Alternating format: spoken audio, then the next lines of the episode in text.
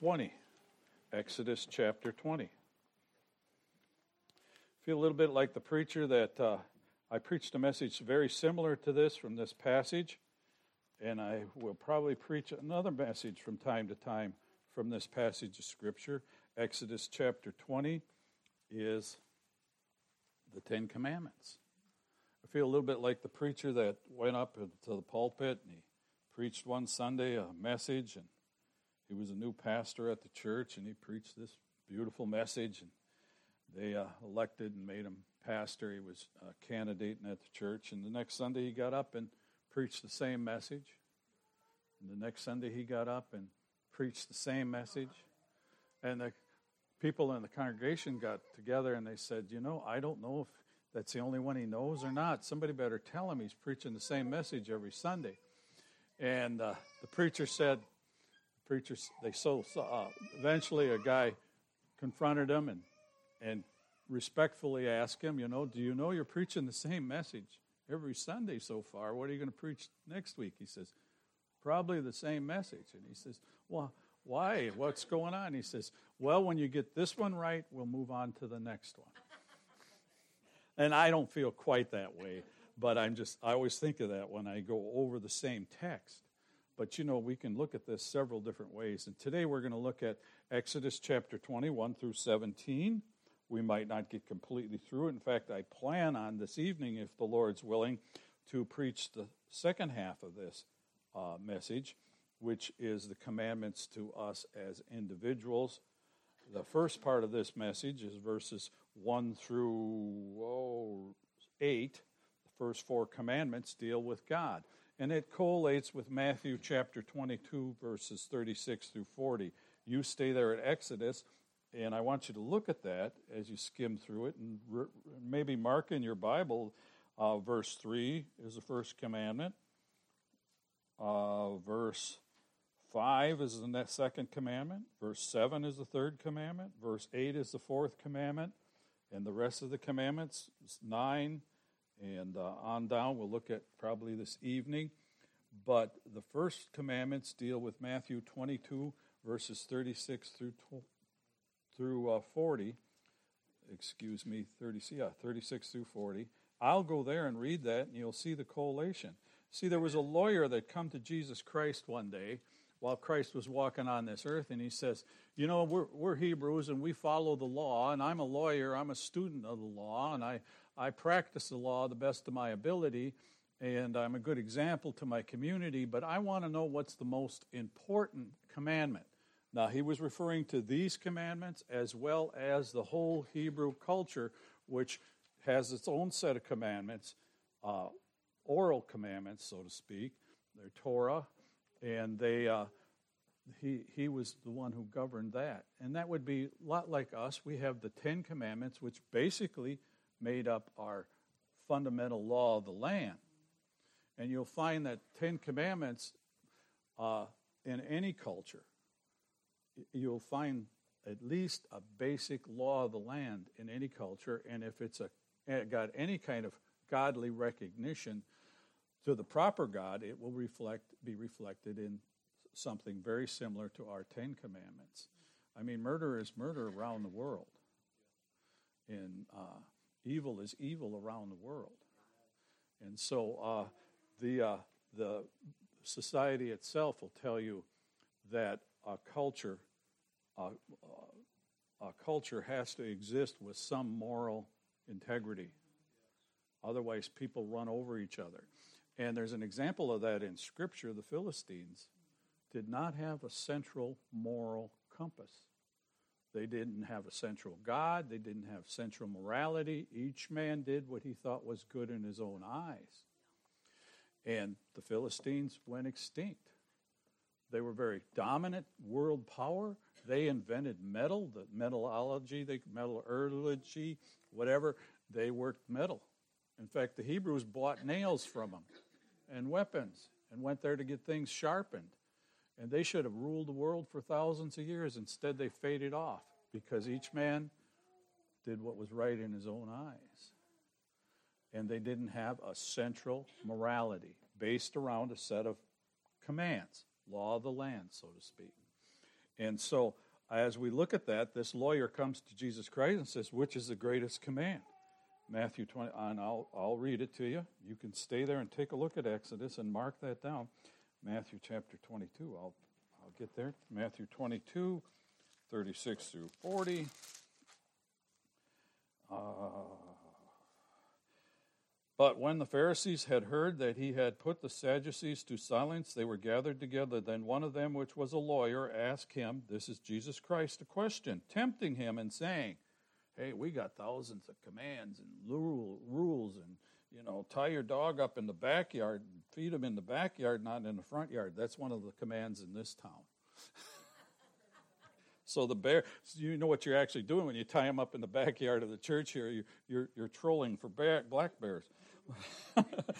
then one of them, which was a lawyer, asked him a question, tempting him, saying, Master, which is the great commandment in the law? Jesus said unto him, Thou shalt love thy Lord thy God with all thy heart, and with all thy soul, and with all thy mind. This is the first and great commandment, and the second is like unto it, Thou shalt love thy neighbor as thyself. So you go back there to Exodus chapter uh, 20, and you'll see that the first four commandments are how to love the Lord thy God with all thy heart, mind, and soul. Amen.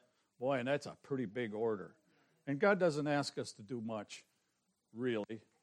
He just wants you to keep Him in mind with your heart, mind, and soul. He wants you to put Him in perspective, and His perspective is the forefront of your heart, mind, and soul. How do I accomplish that? Well, the first, the first four commandments will tell you how to accomplish that first four commandments. And then the rest, love thy neighbor as thyself. Well, you know, we get pretty hung up on ourselves, and the word narcissism comes around a lot, especially when they're talking about politicians lately. Narcissistic means to love yourself.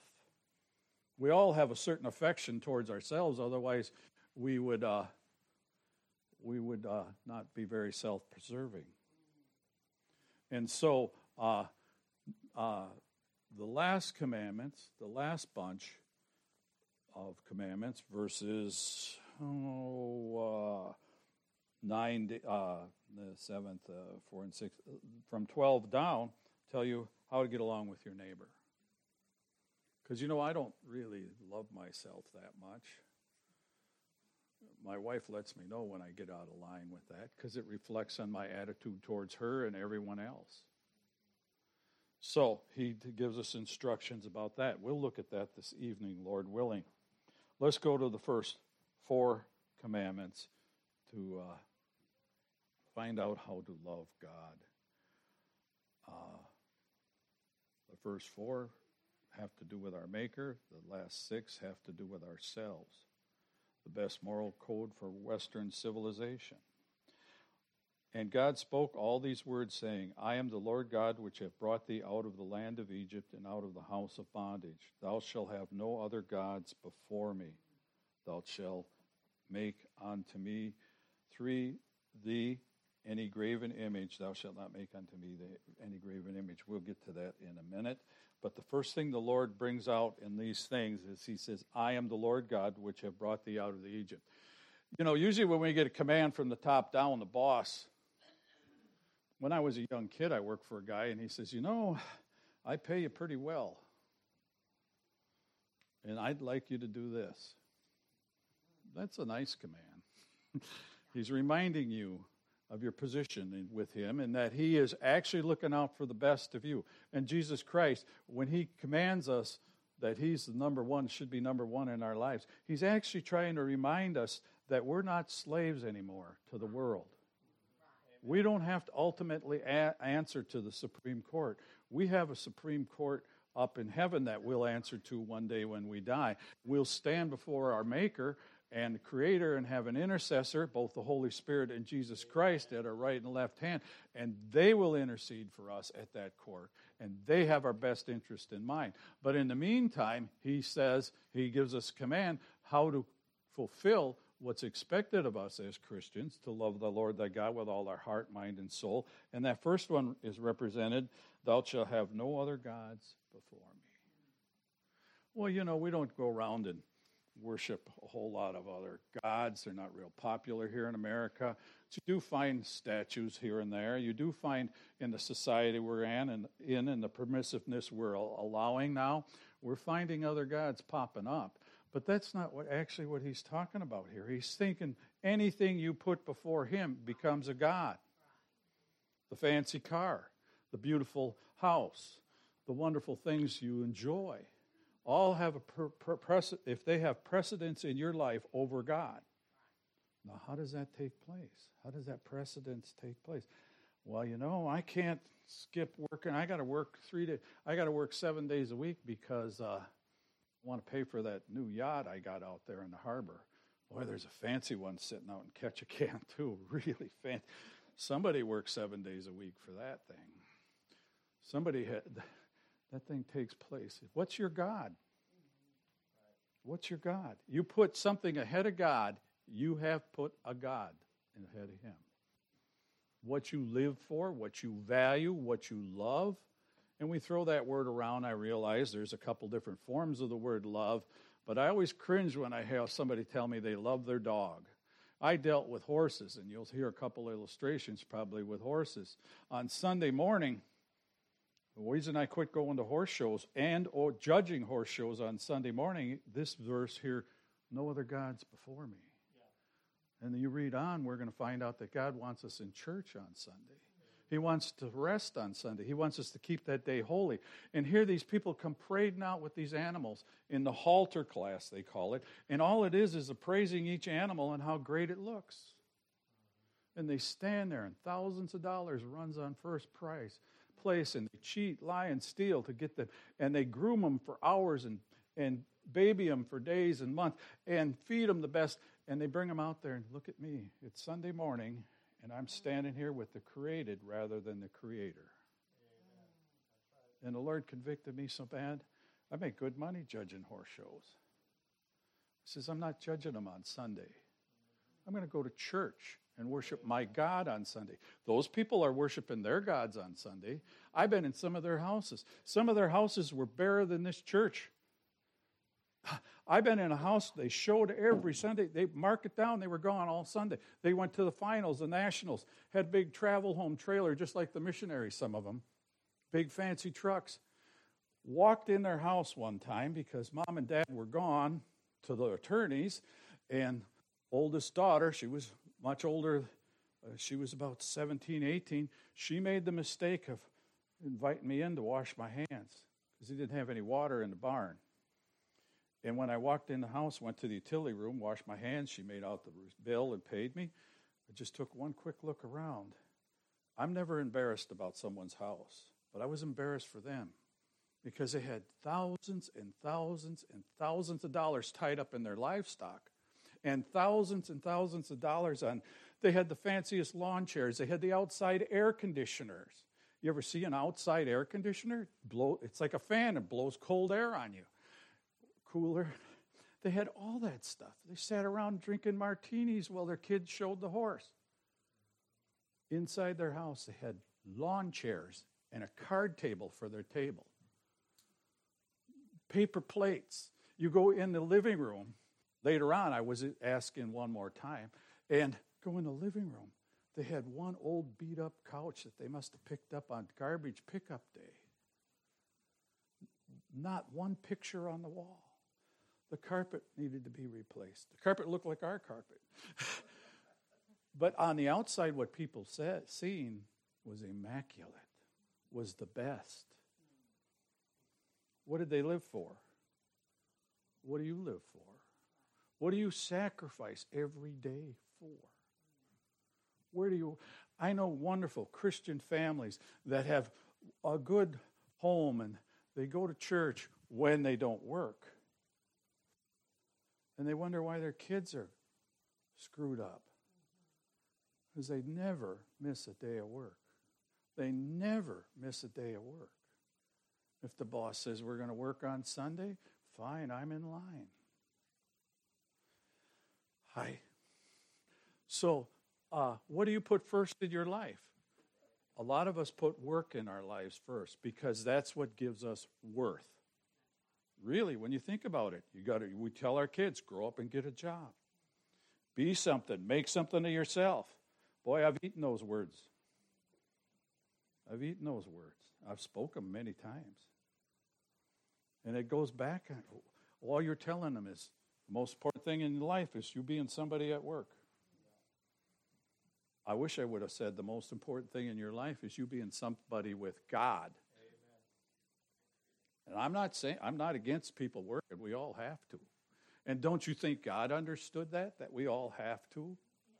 He just wanted you to get your priorities lined up and the whole world to go smoother. I'm praying every day for a young man we used to keep at our at our ranch. He'd come out every summer while his mom and dad were at work.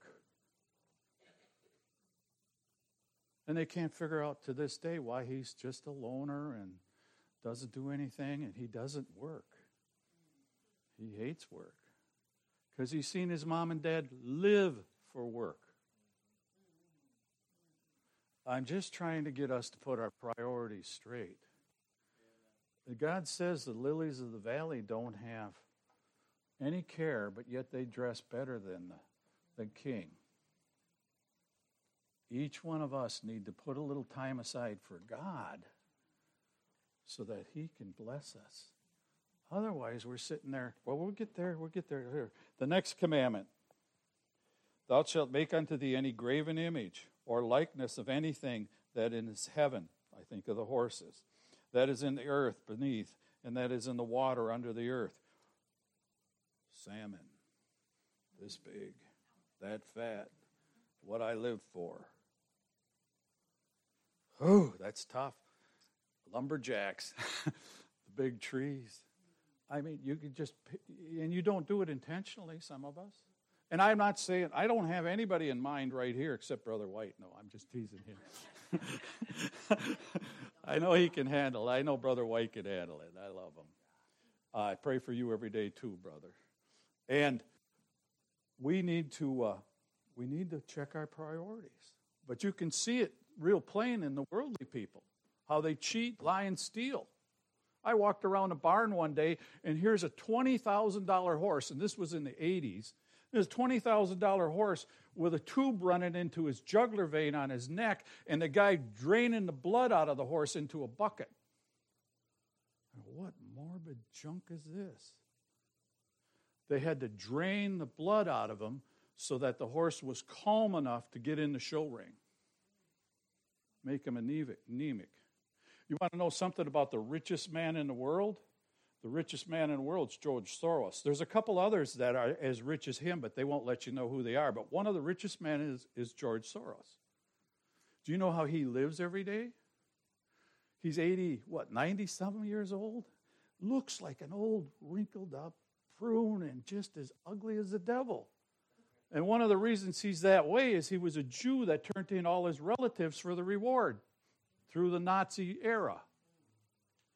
And you know how, how he lives from day to day? He goes in at least once a week and has a complete blood transfusion from some young child. He has volunteers. He pays them to wait in line to give him blood. You know who else does that? I don't know how often, but I know he does it. The President of the United States has blood transfusions from his, what do they call them when you work for the, you don't have to worry about him molesting them. He, he uses their blood. The pages, they have a volunteer and they give blood. He doesn't go through a complete blood transfusion, but he does. Know that for a fact. I'm not lying to you. I'm not making up a story. George Soros does that. What, who is he living for? He loves his neighbor as himself? No, he makes his money on corruption. He loves to see things fall, and then he invests in them. And then when you and I labor to build the country back up, he makes his money. He buys out complete countries almost. He's seen it, seen it happen in Germany. Patterns his whole life after that. The guy's going to be dead pretty soon. It'll help a whole lot of people. No, he's got hirelings that'll perpetuate his lifestyle, perpetuate for his lifestyle, they'll perpetuate everything he does. Yeah, enduring. Okay, that is where you make yourself above God. God says, keep him as the ultimate person. Thou shalt not bow down thyself to them, nor serve them, for I, the Lord God, am a jealous God, vesting the iniquity of the fathers upon the children unto the third and fourth generation of them that hate me. The first commandment's got a, uh, uh, the second commandment's got a curse to it. If you go by the, the poor man's doomed. He's got children. Nobody knows how many. Nobody knows who.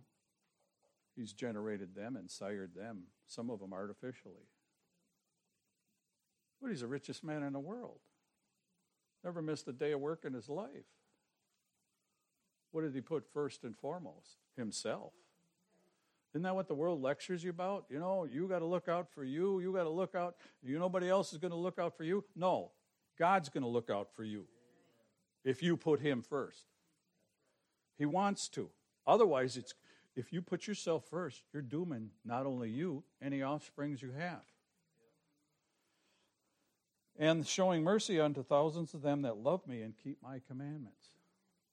Curse and a blessing. You want God's mercy? You want God's blessings? Do your best to keep his commandments. Now, you're not going to fool him, and we're not going to fool ourselves. None of us are perfect. The only one perfect they killed. But each one of us have to make the effort and try to put God first in our lives. And he'll bless you. I just wish I could take those some of the, some people and say, "Hey, listen, make God first and things are going to get better." Make God first and things will get better. Thou shalt not take the name number 3, the third commandment.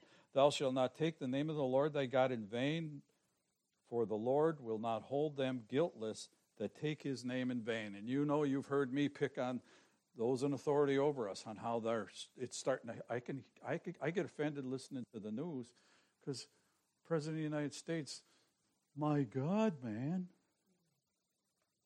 Taking God's name in vain means vain means without without any priority. And you take, okay, just imagine your boss is around. I had a boss one time, I can't think, Chuck was his name. He was a nice man. He was a good man. He walked around whistling all the time. And I says, how come? I worked in a tire shop and I was in, in the warehouse. And uh, Chuck would come in there and he'd be, I can't whistle.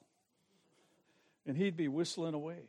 I go, why does he whistle like that to some of the guys? So we all know he's in the tire shop. We better get busy.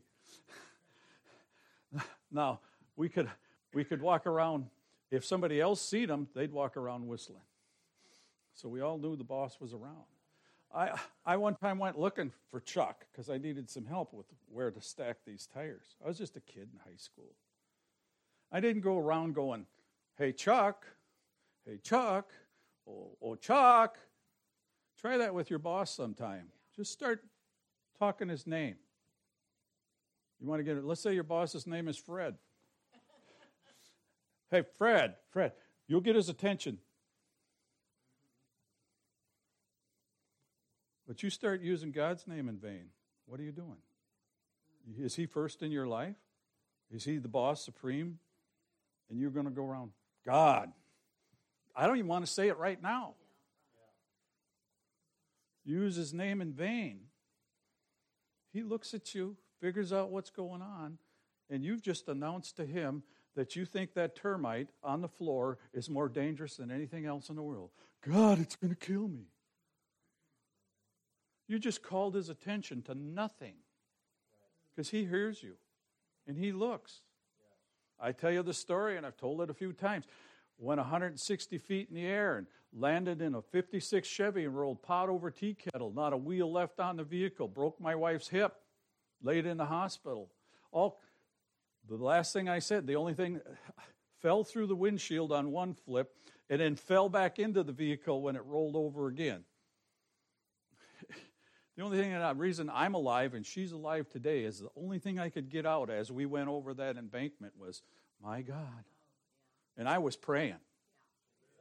You get in some places where you I have to worry about life and limb, you might only get that far, my God. He's got your attention if he knows you're not talking in vain. You know the old Aesop fable where you walk around fire, fire, wolf, wolf, you know. Call the boss's name, see how often he comes to you. Jesus Christ took his people out of Egypt. He wants to rescue you. He's there to help you. He's always there to be a blessing to you if you know how to handle him, and that's with respect. We'll learn a little more about that in the ex- other commandment about, uh, about people getting along with people. But back to the word, thou shalt not take the name of the Lord thy God in vain, for the Lord will not hold him guiltless that taketh the name in vain. I was in a service for a long time. Well, a long time, forever it was, three whole years. It was the most miserable time of my life. As U.S. Army wrestling team for a while, as an airborne ranger, I've been around guys. I worked as a prison guard. I've been around people that were as manly as you can be and as vile as you can be. Uh, by the world's standards, they were men, either good or bad. And I had an officer come to me one time invited me to church. I says, Why did you do that? He says, You don't swear. I haven't heard you talk like some of the other guys. I've had guys walk up to me in prison and go, and don't, I, I can tell you the last time I swore, it wasn't that long ago, but I really try not to swear. And I, I will not use God's name in vain. I pray and hope I'm not tempted to do that again. But uh, guys in prison say, You don't talk like everybody else here, but you carry a pretty big stick. Well, what's your secret? He says, I got God on my side. That's all you need. That's all you need. You don't need to use his name in vain. Okay, you got to hold him first in your life. And sometimes that's just a matter of, I will not work on Sunday. I will not use his name in vain. I will not do, you know. And we can go to the verse, and I'll give it to you. It's in Luke. If your ass is in the ditch or your ox is in the ditch, you get it out. I'm not talking to the poor policeman, and I was one that had a shift on Sunday. But that then I'd try. I had a shift on Sunday, and I'd trot to church Sunday night because I noticed most shifts aren't ten hours long. Now, sometimes it could be. Sometimes you can't help it. Sometimes there's an emergency. Uh, we had a fellow in the last church we was at, a good man, and he was emergency technician. The one Sunday he got to show up at church, we had a lady pass out in the aisle. so you, there are some exceptions and some things, but God knows. He knows. He knows if you're fishing or if you're working. And He knows if you have to work or you don't work. Don't have to. It's, it's between you and God. But I'm just, I'm just trying to warn you. Ten Commandments is basic as a day's long. We talked about blue laws on Wednesday. Anybody know what blue laws are? That's when everything's closed on Sunday. This town's about two thirds that way, except the harbor. and that's only this time of year. But whatever happened to that, where everybody held a little reverence for God? I worked the racetracks. Biggest race days are Saturday and Sunday. Where were you Sunday? I go to church. Oh, uh, can you uh, shoe my horse? Not on Sunday. I'll be out Monday. I'll go to your farm on Monday. Oh, good. You can do the whole herd then. And I said, Well, what if I have any problem with them throwing a shoe on Saturday? Because they get the preliminaries Saturday, Sunday, they run the finals. I says, my shoes don't come off. And if they do, have a heathen put them on. I got more work because they knew I wasn't throwing the races. They'll get, I, I didn't know exactly all that. One guy says, I feel real good about you shoeing my horses on Friday, Saturday. He says, because, you know, when the bets get heavy, I got to watch the farrier because I'm worried about him pounding a nail in the wrong way and soaring up the horse so he can bet against it. That's happened. I got more work at the tracks. They, they, they knew I wouldn't be there on Sunday. Pretty soon, the track, the, you pay you pay money to get on the tracks. If you're a farrier, you got to pay to get a booth, and, and it's real comp- complicated. But you actually got to pay to be there a lot of times. They they asked me, they, they asked me for money. I says, well, I don't really need the money to come work on the tracks on Saturday, Friday through the week. They says, well, we'll give you a job. Well, they said, why? And I says, because I'm not going to be here Sunday. And they go, why? I'm going to church. I don't work on Sunday. So I'm only renting a booth for six days a week, technically. And they says, can you uh, take and do security for us? I go, why? What makes you think I'm going to do security? Well, you sound pretty honest. You sound pretty honest. People know. People know. Now, uh, you can get counted on. God blessed it. And at that time in my life, He was working me to the position where I could stand before anybody and say, No, I'm not working on Sunday. He made me independent enough. Then He worked me into handling a bunch of people that are as independent as me, and that's you. But yield to Him, and He'll shape you and bless you. Now, again, the exception, and God knows that, is if you have to work on Sunday. You know. But uh, you'll be surprised what you have to do and what you don't have to do. uh, you make it to what you have to. Remember the Sabbath day and keep it holy. There's the command. Nothing wrong going fishing on Sunday afternoon. Go come back in Sunday night. You go out there and you beat your you beat yourself up trying to catch the biggest fish in the world, and God says, I got him waiting for you. He's going to be there Monday. I got the big guy, the big tourist that's coming in, and he's going to tip you big time, but he wants to go fishing on Sunday. No, the fish are going to be there Monday. God will bless you. He'll take care of it. He'll make up for it. I can't I could tell you stories about people that told me, you know, I just I just couldn't do this on Sunday and I got there and the, the whole the place blew up. Dust a dust uh, mill. A dust uh, in Kansas. They had a big explosion when dust catches on fire. And it was a mill. They wanted us to work Friday, Saturday, Sundays. Catch up you know, because it's a big harvest. It's almost like the world's ended because you got to get the money in now. No, that's not an emergency in God's eyes because what are you putting ahead of Him? Money. The mill blew up on Sunday afternoon, the dust. Ignites, static electricity, catches on fire, spontaneous combustion, and the whole thing flashed like lightning hit it, and six men died. Wasn't the one I worked at, wasn't Baymore.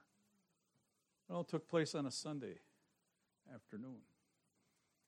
They found out that if you let a machine run 24 7, which we all do, you know, our furnace or whatever, uh, if you shut it down for 12 hours out of so many hours, how many hours in a week? 78 or whatever it is.